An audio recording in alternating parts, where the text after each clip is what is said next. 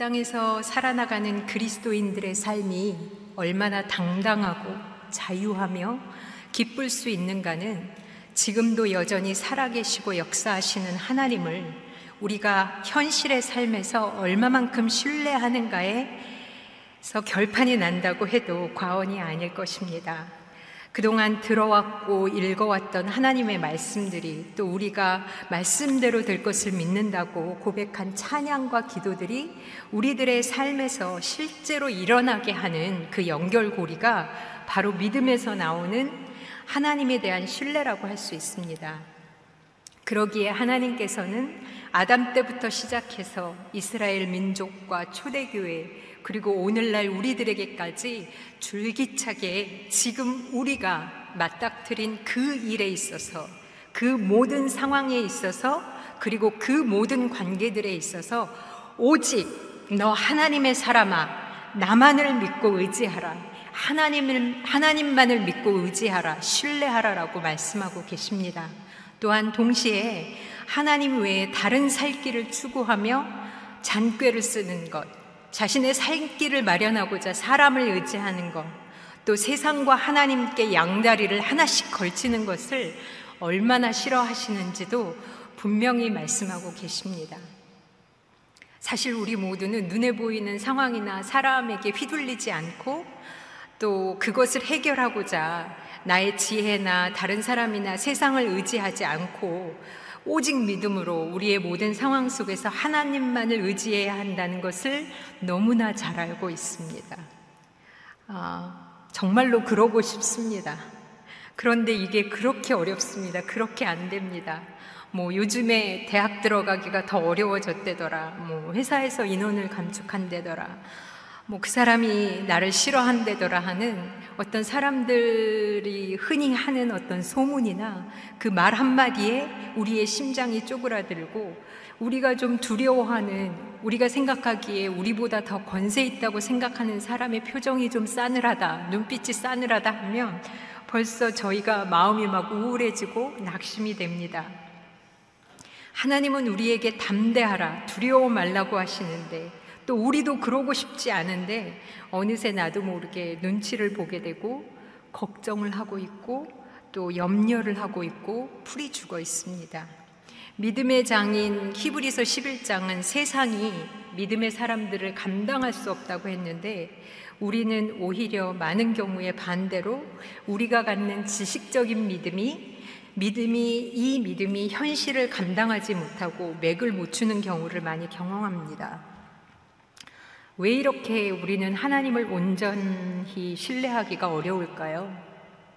왜 나는 하나님을 오랜 동안 믿고 교회에서 봉사도 열심히 하고 그래도 정말 믿는 사람이라고 말할 수 있는데 왜 이렇게 세상에 내가 처한 상황에 또 사람들에게 휘둘리는 걸까요? 그것은 애초에 우리가 하나님을 신뢰할 수 없는 저주받은 옛 아담의 본성을 가지고 태어난 자들이기 때문입니다. 죄의 저주와 영향력 아래서 우리는 늘 실패할지도 모른다는, 망할지도 모른다는 막연한 두려움을 갖고 사는 사람들입니다. 내가 원하는 대로, 바라는 대로 어떤 문제나 상황을 해결하기 위해서 그게 하나님이 됐든 다른 사람이든 아니면 내 자신이든 무엇이든지 이용해서 나를 편하게 하고자 하는 그 이기적이고 자기만을 사랑하는 본능을 갖고 이 땅에서 살아나가도록 되어 있는 사람들입니다. 그래서 이제 예수님 믿고 새로운 피조물이 되었다고 아무리 성경의 하나님 말씀이 선포해 주셔도 십자가에서 내 옛 아담이 죽었다고 해도 여전히 그 옛 아담의 습관과 성향과 그 기질이 아직도 우리에게 주인 행사를 하며 우리의 삶에서 역사하고 있는 것입니다. 이렇게 우리가 옛 아담의 성품과 기질에 휘둘리면 하나님이 신뢰가 안 됩니다. 왜냐하면 우리 자신을 100% 죄인, 절대적인 죄인으로 인정하지 않기 때문입니다. 처음에 예수 믿기 전에는 당신은 죄인입니다 라는 말이 제일 황당하고 인정이 안 되셨을지도 모르겠습니다. 그런데 우리가 어느샌가 내가 죄인입니다. 주님, 제가 죄를 지었습니다. 라는 그 어느샌가 죄인이라는 말이 우리에게 너무나 익숙합니다. 날마다 주님 앞에 습관적으로 주님, 제가 죄인입니다. 죄를 지었습니다. 라고 기도하지만 우리 중에 사실상 많은 사람들이 죄인은 죄인이되 100% 완벽한 죄인이라는 것이 인정이 잘 안 됩니다. 예수 믿기 전에, 그리고 지금은 이미 죽은 옛자, 옛 아담의 성품이 고스란히 내 안에서 나 아직 안 죽었어, 나를 뭘로 보고 뭐 이런 식의 그 소리가 계속 내 안에서 울려나오면서 우리 육신의 기질과 성향과 습관을 담보 삼아서 계속해서 나의 생각과 마음과 감정에 영향을 끼칩니다. 그래서 우리가 자꾸 완벽하게 속습니다. 그래서 우리는 하나님을 100% 의지할 수 없습니다. 그렇기 때문에 우리가 자꾸 죄인 앞에 어떤 수식어를 붙입니다. 죄인이 돼 좋은 죄인, 착한 죄인, 교회 일을 열심히 하는 충성된 죄인, 즉 흐릿한 죄인, 적당한 죄인, 우아한 죄인을 만듭니다. 내가 그렇게 된 것은 환경 때문에, 그 사람 때문에, 내가 받은 상처 때문에, 나는 어쩔 수 없이 그랬지, 나는 그래도 저 사람보다는 조금 더 나은 죄인이다 라고 늘 생각합니다. 그래서 우리는 죄인이다 라는 그 죄인임을 시인하는 것에만 초점을 맞췄기 때문에 그 와중에 자기 의와 자기 사랑이 발동을 해서 난 그래도 먹물 한 방울 정도 섞인 죄인이지 먹물 10방울 들어간 저 시꺼먼 죄인보다는 훨 낫다고 늘 생각하며 판단합니다. 그래서 이제 죄인이란 말은 하도 많이 들어서 주님, 제가 죄인입니다 할 때 뭐 별로 그렇게 큰 안타까움도 없습니다. 그래서 저는 보통 그 자매님들이나 성도님들을 만나서 얘기할 때 조금 더 이제 직접적으로 느끼시라고 보통 자매님께서 100% 잘못하셨네요. 100% 악하시네요. 100% 교만하시네요. 그러면 보통 저에게 승질들을 내십니다. 왜냐하면 늘 우리는 죄인에 대한 고백의 기준이 사람들에게, 상황에 있기 때문입니다. 하나님만 생각할 때는 죄인이지요.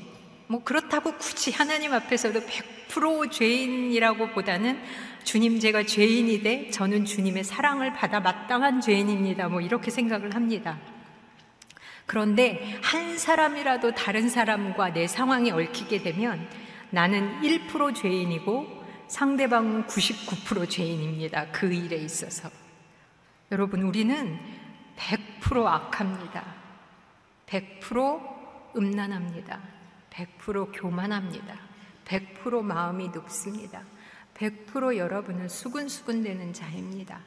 악을 행하는 자입니다. 하나님 앞에서나 사람 앞에서 우리는 본질적으로 피할 수 없는 100% 악하고 교만한 자임을 고백하셔야만 합니다. 그 사람도 나도 100% 죄인입니다. 100% 악인과 또 다른 100% 악인, 100% 교만한 인간과 또 다른 100% 교만한 인간일 뿐입니다. 우리가 당하는 대부분의 고난은, 대부분의 수고는 어쩌면 내가 전적으로 부패하고 전적으로 패악하고 전적으로 무능한 존재임을 진심으로 인정할 때까지, 내가 받아들일 때까지 어쩌면 우리가 스스로 자초하고 때로는 주께서 의도적으로 허락하시어 우리 인생에서 계속해서 이 모양 저 모양으로 있어진 것일 수 있습니다. 그러므로 우리가 생각할 때 죄인은 죄인이로되 착한 죄인이니까 내가 100% 하나님을 의지해야만 살아갈 수 있는 100% 무능한 존재라는 것이 인정이 되지 않습니다. 나는 1% 죄인이니까 뭐 50% 크게 써서 50% 정도의 죄인이니까 나머지만큼은, 90%만큼은, 99%만큼은, 50%만큼은 내가 해볼만 하다고 생각합니다.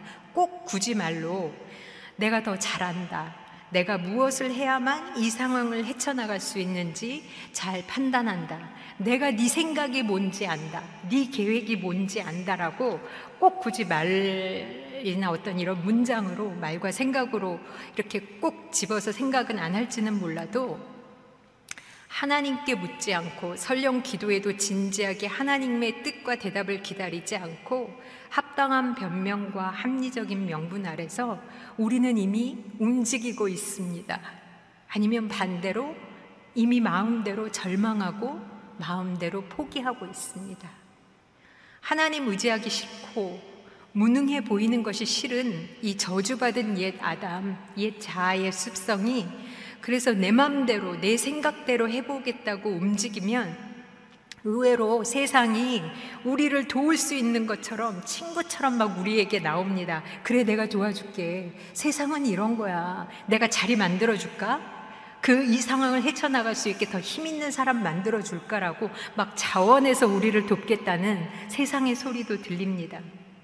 오늘 우리가 읽은 이사야 30장 본문은 망할 것 같은 상황 속에서 하나님만을 의지하기보다는 하나님 말고 다른 것을 의지하려고 잔꾀를 쓰다가 헛수고만을 하고 오히려 수치와 수욕을 당하는 남쪽 유다의 왕 히스기야 왕의 이야기입니다. 여러분 아시다시피 히스기야 왕이 누구냐면 귀에 많이 익숙한 이름이죠. 우상의 산당을 다 부수어뜨리고 성전을 정결케 하고 종교개혁을 단행한 아주 훌륭한 왕입니다. 이사야서에 보면 아주 그때에 이렇게 히스기야 왕이 하나님께 충성할 때에 그때에 아수르가 쳐들어왔습니다. 무언가 하나님 앞에서 종교적으로 어떤 성전이 정결케 되고 이스라엘 백성들이 다 으쌰으쌰하면서 그래 이제 우리 하나님만 섬깁시다. 하나님이 우리의 힘 되십니다. 우리 우상을 다 버립시다. 그렇게 막 하나가 된 것 같았는데 그래서 하나님 앞에 더 충성했는데 하나님만이 살 길이라고 여기면서 하나님 앞에 더 나아갔는데 내 삶을 막 정리했는데 그때에 아수르가 쳐들어옵니다. 어쩌면 히스기야 왕이 자신이 지금 아수르 왕에게 고난당하는 것은 자기의 아버지 때문이라고 생각할 수 있습니다. 자기의 아버지였던 아하스 왕이 자초한 일 때문이라고 처음에 유다 땅을 북이스라엘과 아람 왕이 연합해서 쳐들어왔을 때 그 아버지가 아수르 왕에게 도와달라고 하면서 끌어들였기에 자신이 이렇게 그 뒤에 후폭풍을 맞는다고 생각할 수 있습니다. 아버지가 그것만 잘못한 것이 아닙니다. 심지어 성전을 다 부수고 아세라 신을 섬기는 산당까지 만들었습니다. 하나님 앞에 멸망받을 일을 아버지가 다 한 것입니다. 그런데 히스기야는 다르다고 생각했을지도 모르겠습니다. 그런데 지금 히스기야도 아버지 아하스와 똑같이 이제 아수르가 쳐들어오니까 애굽을 의지하려고 합니다. 애굽을 끌어들이려고 하는 것입니다. 여러분 우리가 다른 사람 원망할 필요 없습니다. 아버지 때문에 오빠 때문에 누구 때문에 그 사람 때문에 할 이유를 댈 필요가 없습니다. 다른 상황 다른 일인 것 같지만 사실은 나도 똑같은 사람입니다. 북이스라엘이 아수르에게 멸망한 것을 보았기에 이게 그냥 아수르가 쳐들어와서 이게 어떻게 될지 모르겠다가 아니라 이미 많은 나라가 이 아수르에게 다 멸망하는 것을 보았고 그 형제국인 북이스라엘마저도 아수르에게 완전히 멸망당한 것을 본 남유다 백성과 히스기야 왕은 정말 이건 실제적으로 이거는 그냥 대충 넘길 수 있는 게 아니라 정말로 망하는 일일 것이라고 생각했을 것입니다. 그렇기 때문에 애국과의 동맹을 추구할 수밖에 없다. 이건 현실적으로. 그래서 이것이 자신들의 살 길이라 생각했기에 심지어 사신들에게 그 유다의 사신들에게 나귀의 여러 선물들을 바리바리 싸가게 해서 막 험난한 길을 거쳐서 험난한 여정을 거쳐서 애국의 도움을 요청을 하게 보내기까지 합니다. 그렇기 때문에 이제 그렇게 열심히 히스기야 왕과 같이 마음을 합해서 하나님만을 섬기자고 했던 백성들은 이제는 사람을 더 두려워하게 되었기 때문에 상황을 더 두려워하게 되었기 때문에 이제는 하나님의 말씀이 안 들리기 시작합니다. 여러분 사람을 두려워하게 되면 세상을 더 크게 보면 하나님의 말씀이 안 들어옵니다. 그래서 여러분이 읽으셨던 그 본문 바로 앞에 이사야 30장 9절과 9절부터 11절까지 보면 남유다 백성들은 여호와의 법을 듣기 싫어하기에 선견자들에게 이르기를, 예언자들에게 이르기를, 목사들에게 말하기를 선견하지 말라, 우리에게 바른 것을 보이지 말라, 우리에게 부드러운 말을 하라, 거짓된 것을 보이라, 너희는 바른 길을 버리며 첩경에서 돌이키랴, 하나님을 우리에게서 떠나게 하라라고 말합니다. 부드러운 말을 하시오, 내가 살아날 것이라고 하시오, 내가 망하지 않을 것이라고 하시오, 회개하라고 하지 마시오, 이것을 포기하라고 하지 마시오, 요구합니다. 말씀이 듣기 싫어집니다. 이 상황에서 말씀이 무슨 소용이냐, 나는 힘들다, 내가 힘들다라는 그 앞에 아무것도 이겨낼 장사가 없습니다. 잠언 29장 25절 보면 사람을 두려워하면 우리는 올무에 걸릴 수밖에 없다고 했습니다. 그렇기 때문에 이사야 30장 1절부터 하나님은 이러한 남유대가 취하는 이러한 형태에 대해서 하나님으로부터 말미암지 아니한, 하나님의 영으로 말미암지 아니한, 하나님의 입에 묻지 아니한 모든 계획과 행동은 하나님을 버린 죄이며 더불어 인간에게 도움을 구걸한 죄의 죄를 더한 것으로, 앞으로 이 일 때문에 오히려 유다가 수치와 수욕을 당하게 될 것이라고 말씀하십니다. 그래서 이사야 30장 1절부터 3절까지, 또 그 뒤에 나오는 이사야 31장 1절부터 3절 보면 여러분께서 이미 몇 번은 들어보셨을, 도움을 구하러 애굽으로 내려가는 자들은 화 있을진저, 도움을 구하러 가는 자나 도움을 주는 자나 모두 다 넘어지며 다 함께 멸망할 것이라고 이사야 31장 1절로 3절에서 하나님은 경고하십니다.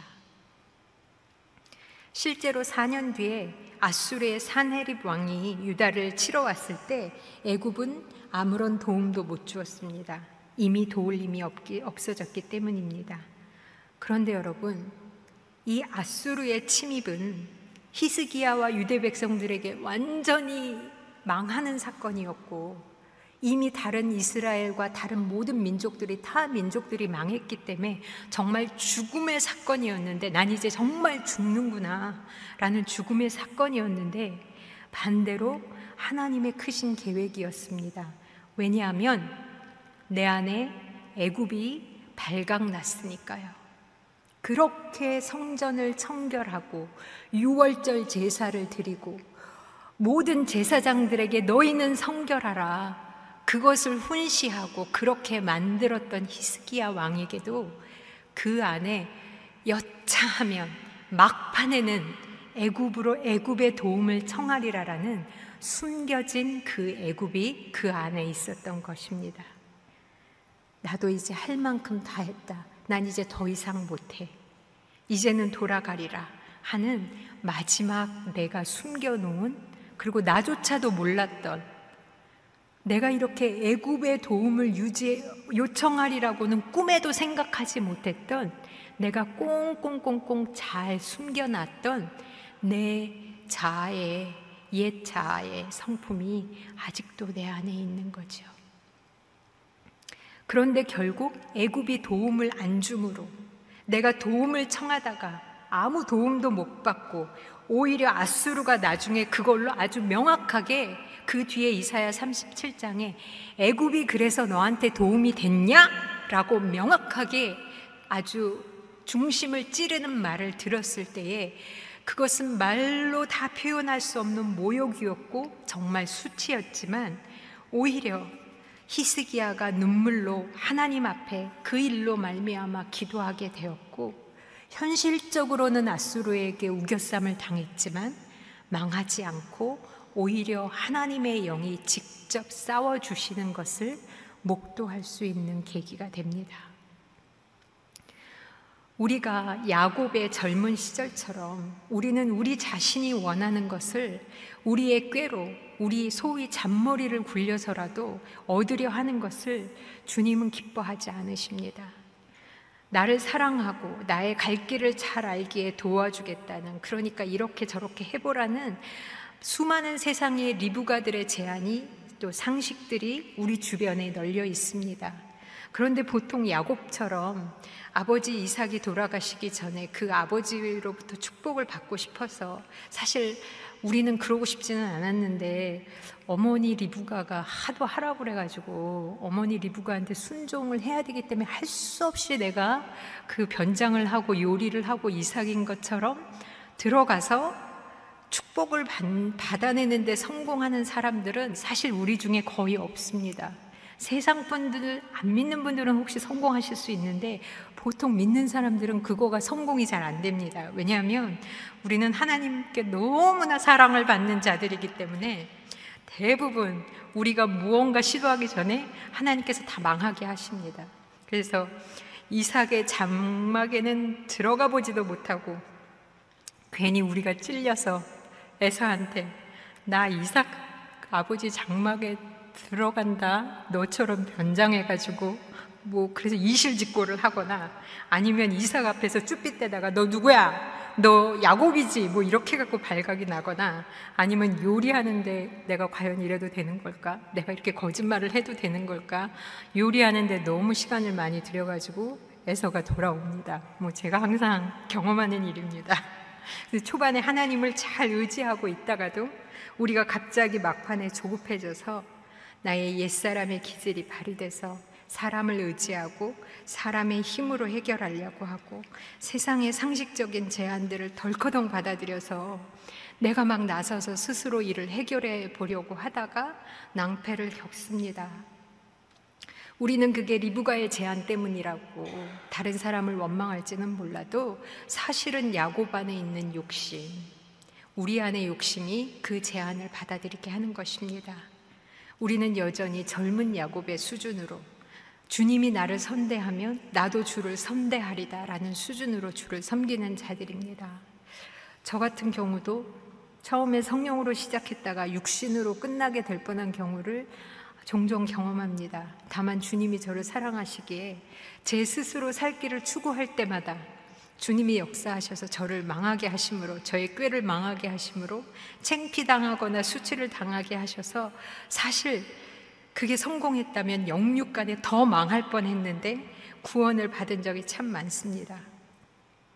하나님께서 그대로 진행되게 내버려 두셨다면 어쩜 제가 꾀를 쓴 대로 육신적인 축복은 잠시나마 받았을지 몰라도 앞으로 나는, 아마 여러분 앞에서 지금 설교하면서 여러분 많이 힘드시죠?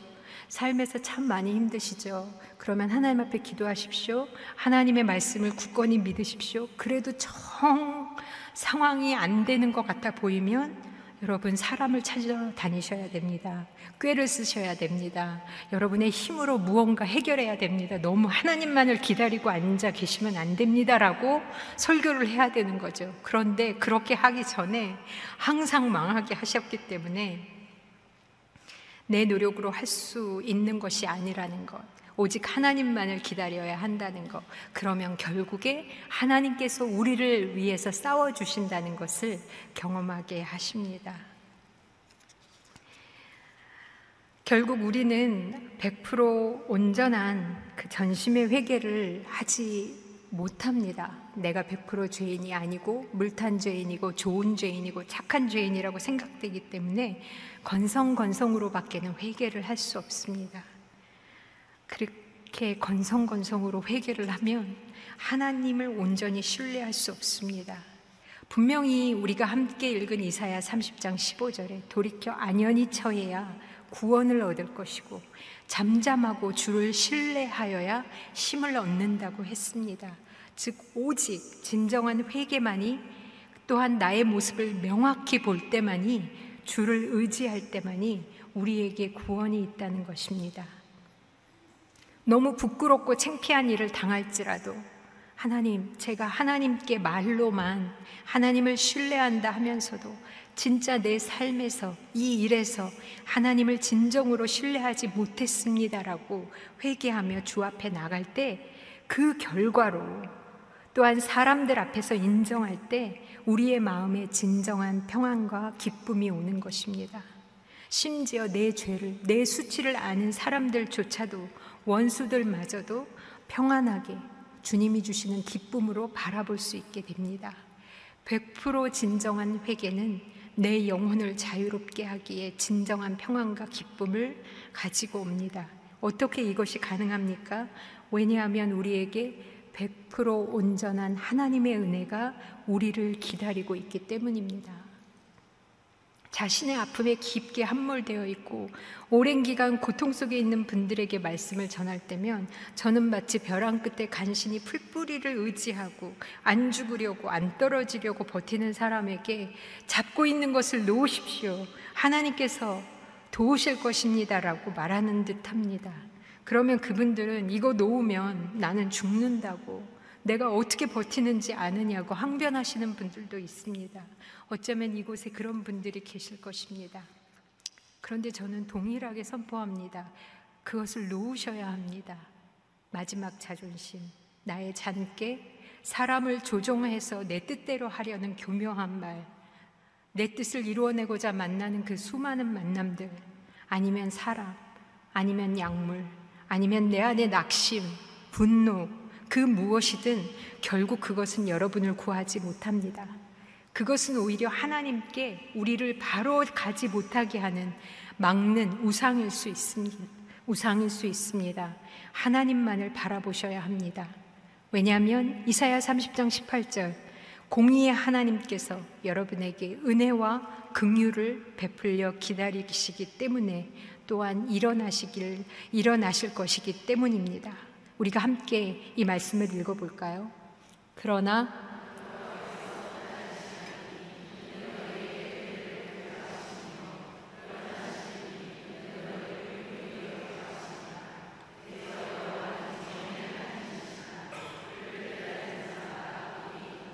아멘, 그를 기다리는 자마다 복이 있도다. 아주 오래된 찬양 중에, 여러분 그 찬양 아세요? 괴로울 때 주님의 얼굴 보라. 아세요?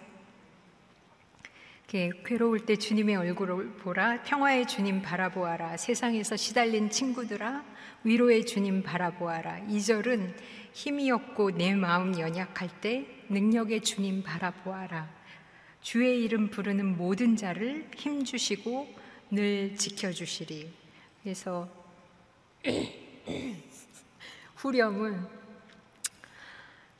주여, 눈을 들어 주를 보라, 내 모든 염려 주께 맡겨라, 슬플 때에 주님의 얼굴 보라, 사랑의 주님 안식 주리라. 이 찬양이 있습니다. 근데 제가 어렸을 때 이 찬양에서 주님의 얼굴 보라라는 말을 전혀 이해할 수가 없었어요. 나 지금 괴로운데, 나 지금 시달리는데, 나 지금 힘이 없는데, 도대체 주님을 바라본다는 게 무슨 뜻이고 도대체 무슨 말인지. 그래서 지금 생각에 그 예수님이 십자가에 못 박히신 그런 사진 같은 게 있었는데, 제가 그 사진을 앞에 놓고 보라고요? 이렇게 보면 뭐가 달라지나요? 라고 기도했던 적이 있습니다. 주님을 바라본다는 게 무슨 말입니까? 결국에 주님을 잠잠히 의뢰하고 기다리라는 것입니다. 그러면 어떠한 삶이 잠잠히 여호와를 기다리고 의뢰하고 바라보는 삶일까요? 그것은 바로 오늘 여호와를 신뢰하는 삶입니다. 오늘 십자가를 대면하는 삶이 바로 여호와를 신뢰하는 삶입니다. 예수 그리스도가 여러분의 주님이심을 믿으십니까? 내가 죄인 되었을 때에 이미 나를 사랑하셔서 그 생명을, 나의 죄를 대신하여 주심으로 내 안에 저주스러운 옛 자아가 십자가에 못 박히고 내 안에 그리스도의 새 생명이 있음을 믿으십니까? 그렇다면 이미 주님께서 하나님을 태초부터 지금까지 하나님을 신뢰하며 사시는 그 그리스도의 본성이, 하나님을 신뢰할 수 있는 예수 그리스도의 능력이 신뢰하며 사셨던 그 삶이, 그 영이 여러분 안에 있음을 믿으셔야 합니다. 하늘에 살아있는 그리스도가, 우리 안에서 사시는 그 예수 그리스도가 우리로 하여금 우리 안에 계시면서 능력을 주시는, 그 그리스도의 능력을 따라 우리가 주님처럼, 예수 그리스도처럼 하나님을 신뢰하게 되어 우리 자신이나 다른 사람에게 구걸하지 않고 오로지 주님만을 바라볼 수 있게 됩니다. 여러분, 오늘 하루를 주님과 함께 견디셔야 합니다. 오늘 하루를 주님 앞에서 용기를 내야 합니다. 오늘 하루 주께서 보여주시고 발각시켜 주시는 그 사건 때문에 드러나는 내 안에 있는 죄악을, 내 안에서 주를 의지하지 않고 내 스스로 무언가 할 수 있다고 죄의 죄를 더하게 하는 나의 옛자의 본성을 매일매일 십자가 죽음에 내어주고 하나님의 사랑과 은혜 앞에 나가야 합니다. 우리는 여러분, 날마다 변화되고 날마다 조금씩 나아질 수 있는 사람들이 아닙니다. 우리는 날마다 죽어야 되는 사람들입니다. 날마다 예수 그리스도의 생명으로 살아나야 되는 사람들입니다. 그래서 신뢰의 삶을 사는 사람들은 오늘의 두려움에 대면해야 됩니다. 여러분, 사단의 거짓된 위협에 물러서면 안 됩니다. 사람을 두려워하면 안 됩니다. 죽을 것을 두려워하면 안 됩니다. 세상의 사단의 위협에 굴하지 않고 물러서지 말고 당당하게 주의 말씀과 약속을 선포하면서 기도하면서 살아나가셔야 됩니다. 오늘, 지금 여러분이 맞닥뜨린 그 상황에 있어서, 여러분, 아수르가 유다를 치러 왔을 때 그 뒤에, 오늘 우리가 읽은 본문 좀 더 뒤에 보면, 이사야 37장을 보면 아수르 왕 사네립이 군대 장관인 랍사게를 통해서 이스라엘을 조롱하며 협박합니다. 그런데요, 그 조롱과 협박이 그냥 너 힘없지, 그런 수준이 아니라 네가 의지하는 하나님께 속지 마라. 내가 너를 망하게 못한다고, 정복을 못한다고 그렇게 말하는 너의 하나님 말 믿지 마라. 그렇게 도전합니다. 하나님을 의지하라고, 의지하게 만들려는 너의 왕 히스기야의 말을 믿지 마라. 사단이 우리가 몇 %하나님을 의지하는지 잘 압니다.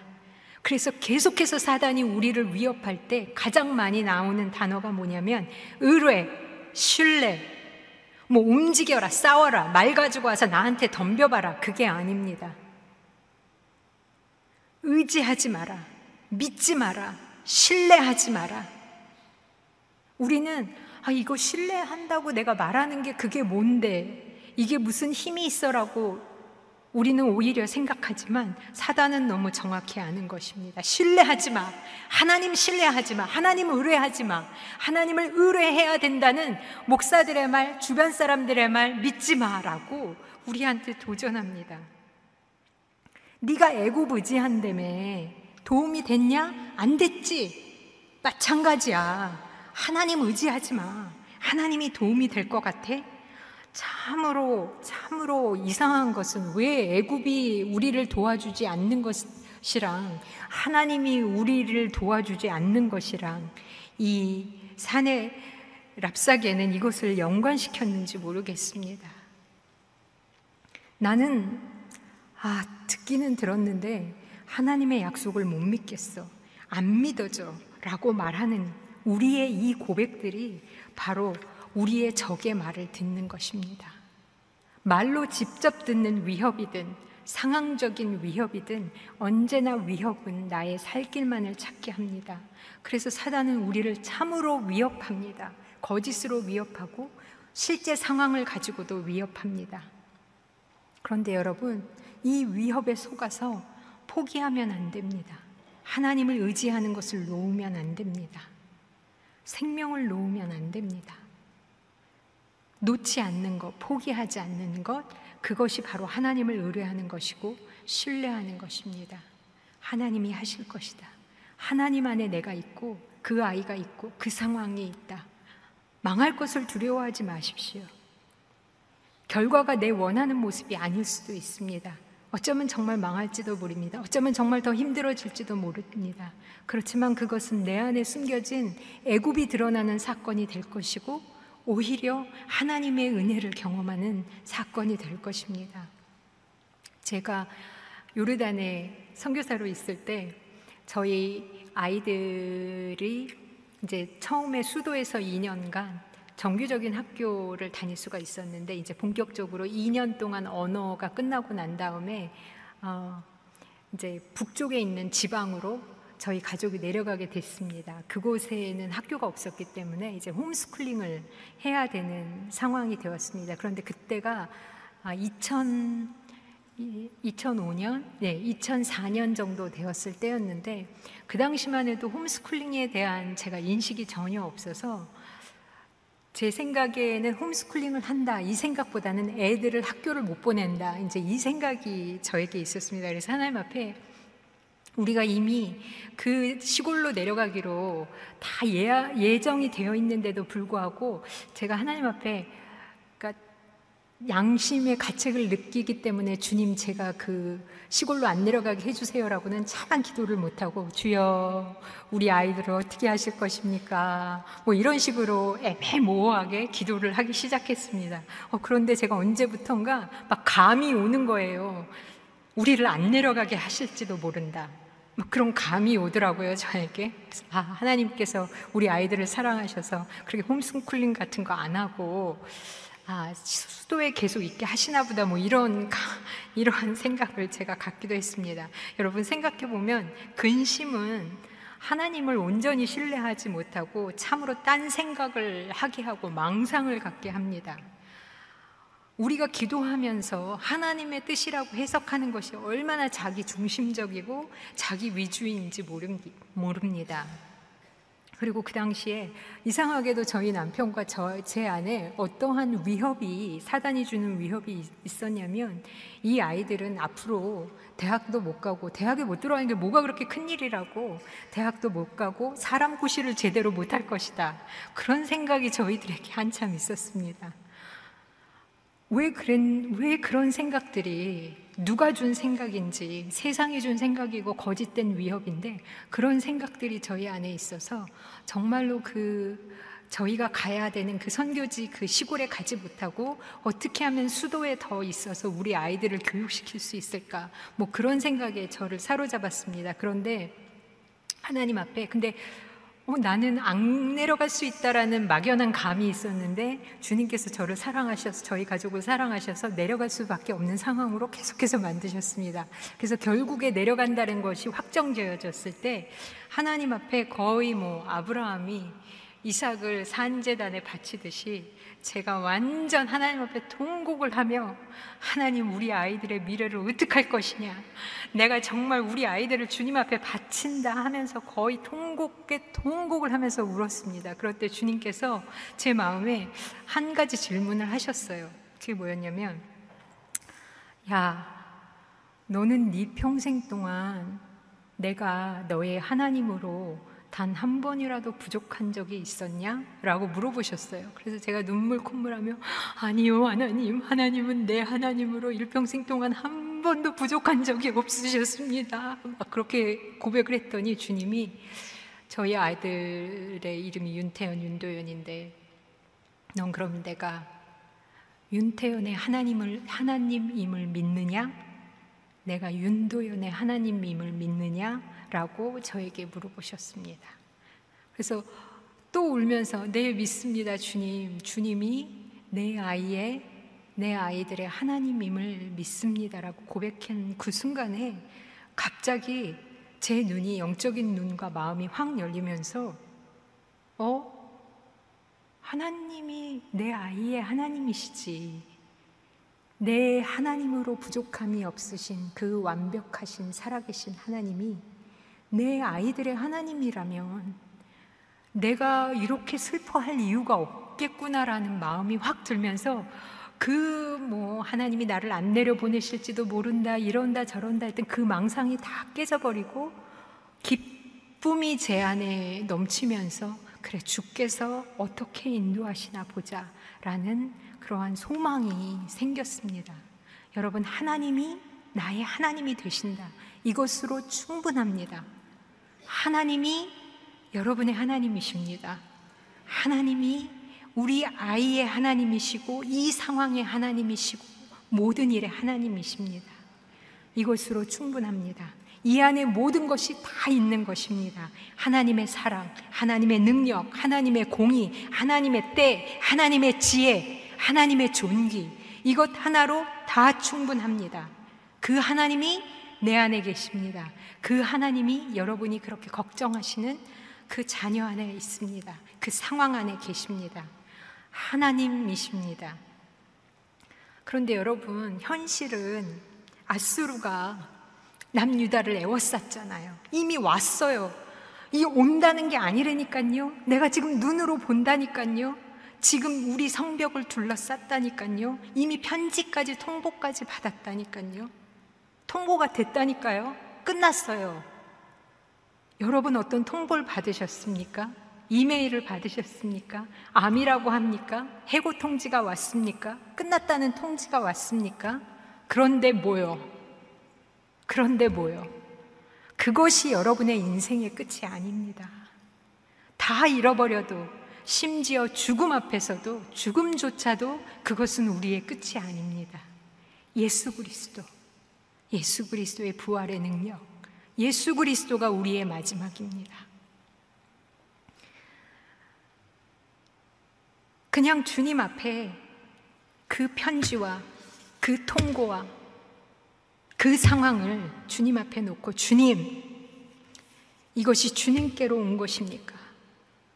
내 안에 숨겨진 애굽을 발각시키고자 주님께서 내려주신 것입니까? 주님, 그러면 저는 받습니다. 이겨내겠습니다. 나는 너무 무섭고, 나는 너무 두렵고, 나는 정말 여기서 죽을 것 같은 그 고통이 나에게 있지만, 주님, 내가 이것을 주님의 이름으로 받습니다. 주님, 이것이 적에게 온 것입니까? 그러면 하나님, 내가 두려워하지 않겠습니다. 도망가지 않겠습니다. 대면하겠습니다. 주님의 이름으로 성령 충만해서 당당히 믿음의 싸움을 싸우겠습니다. 너무 무섭지만 그렇게 하면 안 된다고 말하겠습니다. 너무 무섭고 내가 나의 가진 모든 기득권을 다 잃어버릴 것 같지만, 그래도 이것은 아니라고, 진리가 아니라고, 하나님께서 기뻐하시지 않는 거라고 말하겠습니다라고 기도하시면 됩니다. 히스기야가 그렇게 기도했습니다. 히스기야가 어떻게 기도했는지 제가 쉬운 성경으로 읽어드리겠습니다. 이사야 37장 14절부터 20절에 나와 있는 말씀인데, 히스기야는 여호와께 이렇게 기도했습니다. 만군의 여호와여, 주는 이스라엘의 하나님이십니다. 주의 보좌는 날개 달린 생물인 그룹들 사이에 있습니다. 오직 주만이 땅 위의 모든 나라의 하나님이십니다. 주께서 하늘과 땅을 지으셨습니다. 여호와여, 귀를 기울여 들어주십시오. 여호와여, 눈을 열어 보아주십시오. 산헤립이 사람을 보내어 살아계신 하나님을 조롱한 모든 말을 들어주십시오. 여호와여, 아시리아의 왕들은 정말로 여러 나라와 그 땅들을 멸망시켰습니다. 사실을 회피하는 게 아니에요. 정말로 그랬습니다. 정말로 그들은 셉니다. 그들의 말이 맞습니다. 그 왕들은 그 나라의 신들을 불 속에 던져 넣었습니다. 그러나 그 신들은 사람이 손으로 만든 나무와 돌에 지나지 않습니다. 그래서 그 왕들이 그것을 없앨 수 있었습니다. 우리 하나님 여호와여, 이제 우리를 저 왕의 손에서 구해 주십시오. 그러면 땅 위의 모든 나라들이 오직 여호와 한 분만이 하나님이라는 것을 알게 될 것입니다. 어떻게 됐습니까? 여호와의 말씀이, 아수르 왕은 이 성에 이르지도 못할 것이고 화살조차 쏘지 못할 것이다. 그런데 정말 주 여호와의 말씀대로 그들은, 아수르는 활도 못 써보고 성에 와보지도 못하고 돌아갔습니다. 사람이, 히브리서 13장 5절 6절 보면, 주는 나를 돕는 이시니 내가 무서워하지 않겠노라, 사람이 내게 어찌하리요 라는 말씀이 있습니다. 여러분, 사단이 위협할 때 대면하고 물리치셔야 합니다. 하나님을 의지함으로. 이사야 54장 17절, 너를 치려고 제조된 모든 연장이 쓸모가 없을 것이라. 일어나 너를 대적하여, 일어나 너를 대적하여, 일어나 너를 대적하여, 일어나 너를 대적하여 송사하는 모든 여는 내게 정죄를 당하리니 이는 여호와의 종들의 기업이요 이는 그들이 내게서 얻은 공인이라. 주께서 선포하십니다. 여호와의 종들아 일어나라. 이것이 여러분의 기업입니다. 이것이 이미 여러분에게 주어진 것입니다. 모든 말을 당당하게 담대히 주께서 주신 그 약속들을 선포하며 두려움의 공격을 물리치라고 주께서 말씀하십니다. 나에게 주어진 하나님의 능력이 발휘되지 못하는 것은 내 안에 있는 그 두려움 때문입니다. 그런데 그 두려움은 어디서 왔습니까? 내 안에 저주받은 옛 자아의, 옛 아담의 성품에서 기인된 것입니다. 적들이 조롱할 때에 백성들은 적에게 한마디도 응답하지 않았습니다. 그리고 히스기야는 기도했습니다. 그리고 하나님은 그 기도를 들으셨고 말씀을 보내주신 것입니다. 이사야 30장 21절, 내가 오른쪽으로 치우치든지 왼쪽으로 치우치든지 내 뒤에서 말소리가 내 귀에 들려 이르기를 이것이 바른 길이니 너희는 이리로 가라 할 것이며. 하나님을 끝까지 의뢰하는 것이 여러분의 사명입니다. 하나님께 끝까지 붙어 있는 것이 여러분이 온 힘을 다하고 온 마음을 다해서 이 땅에 사는 동안 하실 일입니다. 나의 그 어떠한 상황 속에서도 내 부르심을 지키고 주님 앞에 달려가겠습니다. 여러분 100% 내가 악하며 아무것도 할 수 없는 존재라는 것을 인정하십니까? 하나님께 내가 아직도 복음을 알면서도 사단에게 속임을 받고 그 위협에 떨며 심지어 내가 사단에게 동조하였다는 것, 속임을 당했다는 것을 회개하셔야 합니다. 여러분 100% 여러분을 기다리시는 하나님의 은혜와 긍휼이 있다는 것을 믿으십니까? 십자가와 부활의 주님 앞에 나아와야 합니다. 아수르의 침입이 왔다고 두려워하지 마십시오. 그 어떤 일도 우리 인생에 망할 일은 사실은 없습니다. 망해 보이나 망하는 것이 아닙니다. 실패하나 실패한 것이 아닙니다. 죽으나 죽은 것이 아닙니다. 나쁜 일이 온 것 같으면, 망할 일이 온 것 같으면 그것 때문에 도저히 드러나지 않았던, 발각되지 않았던, 아직도 내 안에 숨어있는 그 더러운 옛 자아가 발각나지는 것이고 십자가에 못 박혀주시는 것이고, 그래서 나는 그만큼 더 하나님의 능력을 경험할 수 있게 되고 더 하나님과 친밀해지고 더 하나님 알게 됩니다. 그런데 여러분, 마지막으로 제가 정말 여러분들에게 부탁하고 싶은 것은, 여러분 우리 중에 가장 불행한 사람이 누구냐면 그렇게 하나님을 더 알 수 있고 더 내 자아가 발각될 수 있고 더 하나님의 능력을 하나님의 구원의 능력을 경험할 수 있는 그 고난 속에서, 그 상황 속에서, 그 사람과의 문제 속에서 하나님을 의뢰하는 것을 놓쳐버리고 신뢰하는 것을 놓쳐버려서 죄에 죄를 더하게 한다는 오늘 이사야서 30장 1절 말씀처럼 하나님도 놓치고 자기 자신을 더 자기 의와 자기 사랑으로 꽁꽁꽁꽁 쌓아놓고, 아니면 자기 마음대로 낙심하여 하나님과의 관계가 멀어지는 그러한 사람들입니다. 분명히 성경에 그 히스기야의 왕인 아하스 왕을 평가하는 말 중에 그는 고난 중에 죄를 더 심하게 지었더라라는 말씀이 있습니다. 고난은 우리에게 은혜입니다, 여러분. 하나님을 더 만날 수 있습니다. 그래서 여러분 만나셔야 됩니다. 어떻게요? 하나님을 신뢰하심으로요. 우리가 다 같이 기도하겠습니다.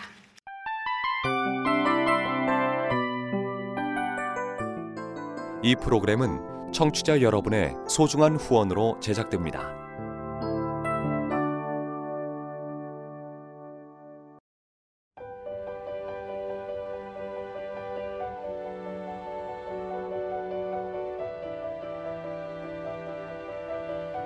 세상에는 수많은 교회들이 있지만 더 깊이 있는 말씀 강해를 찾기 위해 크기로만 교회를 선정하지 않습니다.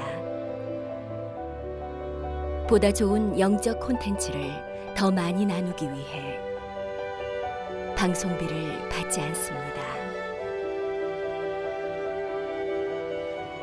1년 365일 복음만 전하고 싶어서 우리는 광고를 하지 않습니다. 온누리의 복음을 땅끝까지 CGN TV와 함께 땅끝 선교사가 되어주세요.